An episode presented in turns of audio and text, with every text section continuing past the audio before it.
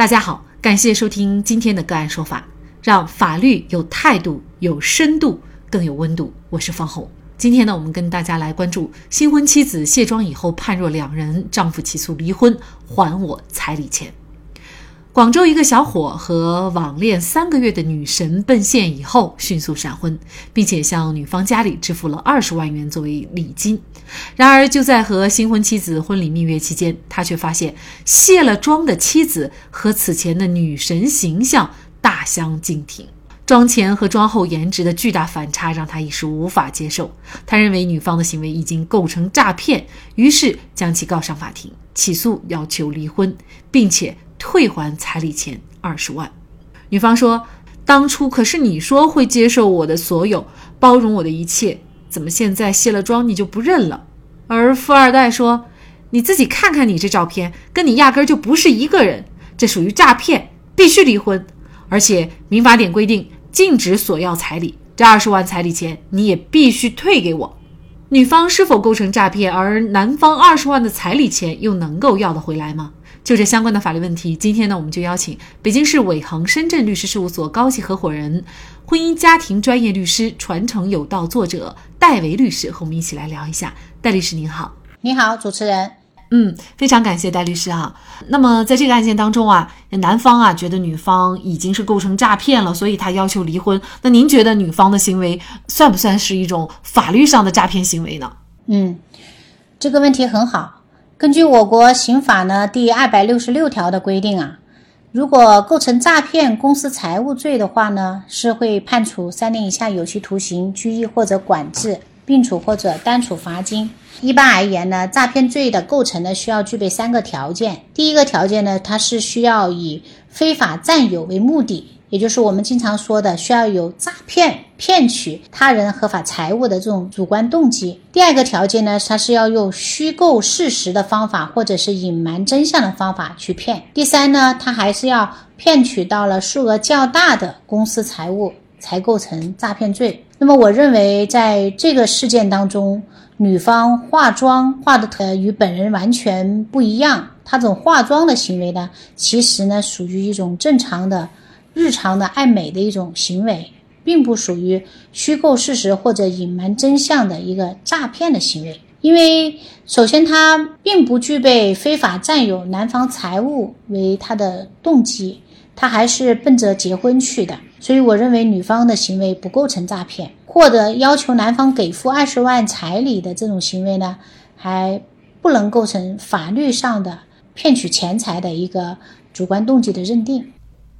对，其实现实生活当中，我们也会遇到男扮女装啊，就是这些人他是确实为了骗钱的，所以他把自己装扮成女性跟男性来谈恋爱啊，那么可能这就要涉嫌这个刑法当中的诈骗罪了。现在呢，男方就要离婚了，诈骗又构不成，那么只能是说妆前妆后妻子的颜值反差太大，以这样的一个理由离婚。那您觉得这个能得到法律的支持吗？好，那我们首先要看法院如果判决离婚，它的一个是我们目前唯一的一个标准，就是夫妻感情彻底破裂，无和好可能。这个尺度啊很难把控，所以呢，在我国民法典呢第一百七十九条，对于在诉讼当中法院一定会判离婚，或者说法定离婚的那种条件呢，做了一个非常详细的一个约定。它约定的是四种可能性。只有这四种可能性的情况下呢，法院一般会判定呢双方离婚。哪四种情形呢？第一种呢，就是如果有一方重婚或者与他人同居的行为，或者呢有一方实施家庭暴力或者虐待、遗弃家庭成员的行为。其次呢，或者也存在有一方吸毒啊、赌博啊等恶习屡教不改，导致双方感情破裂的一些行为啊。还有一种呢，就是一个法律上认为，法官认为他。的这个行为会导致夫妻感情彻底破裂、无和好可能的情形，法院才会判决双方离婚。那这个案件当中，男方认为女方妆前和妆后是反差太大，是判若两人，他并不必然构成会导致夫妻感情彻底破裂、无和好可能这种情况发生。因为如果说男方他是爱上女方的色相跟他结婚呢，那男方的动机就不纯了。所以，我们说夫妻之间结婚，他一定是有一个一定的感情基础在那里。所以呢，这个案件当中，男方如果是以女方妆前妆后的这个颜值反差太大，要求离婚，不属于法律上判决离婚尺度的一个标准。所以，我认为。如果说女方不同意离婚的情况下，男方起诉法院离婚，在这种情况下，法院一般是不会判决双方离婚的。嗯，也就是说，这个男方想离婚还挺难的。那么，如果他离婚的心已定了，怎么办？如果男方呢坚决要求离婚呢，只能说世界上没有离不掉的婚。如果男方坚决要求与女方离婚，一审判决不离婚。一年以以后，男方再向法院起诉，双方要求双方离婚，那法院就会判决双方把婚姻解除，只是一个时间长短的问题。但是呢，在这个案件当中，我们其实呢，我们一定是想尽量寻找他们双方能够感情修复的一个比较好的方法，来个促进他们，因为他们毕竟刚刚结婚，没有建立起很深厚的夫妻感情，很多呢，呃，是因为互相的磨合。啊，产生了一些误会，未必就是这个男方认为的装前装后，女方判若两人，导致坚决的要求离婚，是他真正离婚的理由。我们需要找到他为什么会离婚，婚姻感情基础有没有可能通过双方的朋友或者是律师的介入，能够帮他们调和。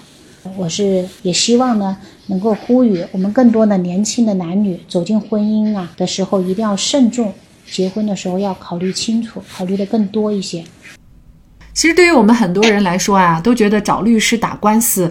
我要离婚，那么律师通常呢也应该按照当事人的意思就代理我起诉哈离婚。那事实上呢，嗯，按照戴律师所介绍，就是找你们离婚，这个婚还不一定能离得了。你们首先呢是看有无和好的可能啊，然后呢进行调解。如果最终能够达成不离婚的目的，呃，不去法院诉讼。这个反而是更好的一个结果，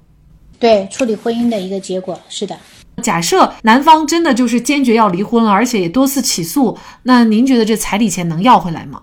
从民法典第一千零四十二条的规定来看啊，它禁止借婚姻索取财物，这是一个法定的原则。从这一个立法的目的来看呢，我们非常清楚是禁止买卖婚姻或者禁止以婚姻为借口索要天价彩礼的行为。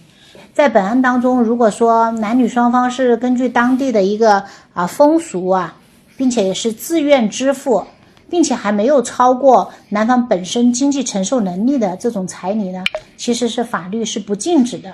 那么结合到本案当中呢，根据我国的法律，只有符合呢。三种情况的男方才能够主张要求彩礼，哪三种情形呢？第一种情形就是双方没有办理结婚登记手续，后来决定要分手，那么这种彩礼呢，就一般法院会支持要求返还。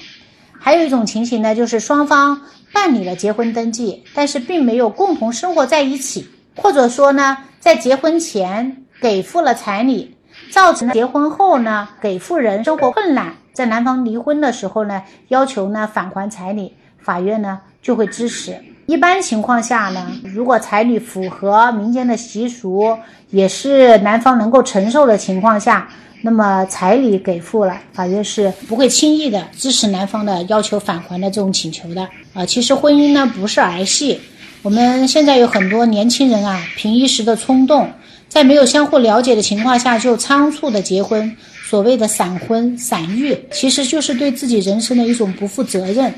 所以现在民法典婚姻家庭篇呢，现在我们研读了以后会发现啊，在婚姻当中，我们更多的会考虑到一个契约的原则，就是我们人身性是一方面，对于对于财产的一个约定，在婚前的一个约定也是很重要的。就是防止各种纠纷的发生。这个案件最后法院呢也是没有支持这男方的诉讼请求，也就是呃认为啊女方不用退还这个彩礼哈，嗯，所以这么一看呢，似乎男方损失也比较大。那我想这也是呃用钱买来的教训。我们在倡导这个婚姻关系的时候呢，是其实为什么在离婚的判决过程当中，法官会掌握四个尺度呢？一个第一个尺度就是婚前的这个了解是否充分。第二个尺度就是婚后的感情是否建立起夫妻感情。那第一个法官要考虑的就是结婚前双方有没有充分的了解，建立起婚前的一个感情基础，而不是草率的结婚的这种情况。所以我奉劝呢，我们天下的很多嗯这种年轻人或者有情人，在结婚的时候一定要认真的对待自己日后要走入的婚姻殿堂。来充分的了解对方与自己是否在三观啊，在很多方面的习生活习性啊和待人处事的方式方法是否有一个一致或者是默契，在从容的走入婚姻。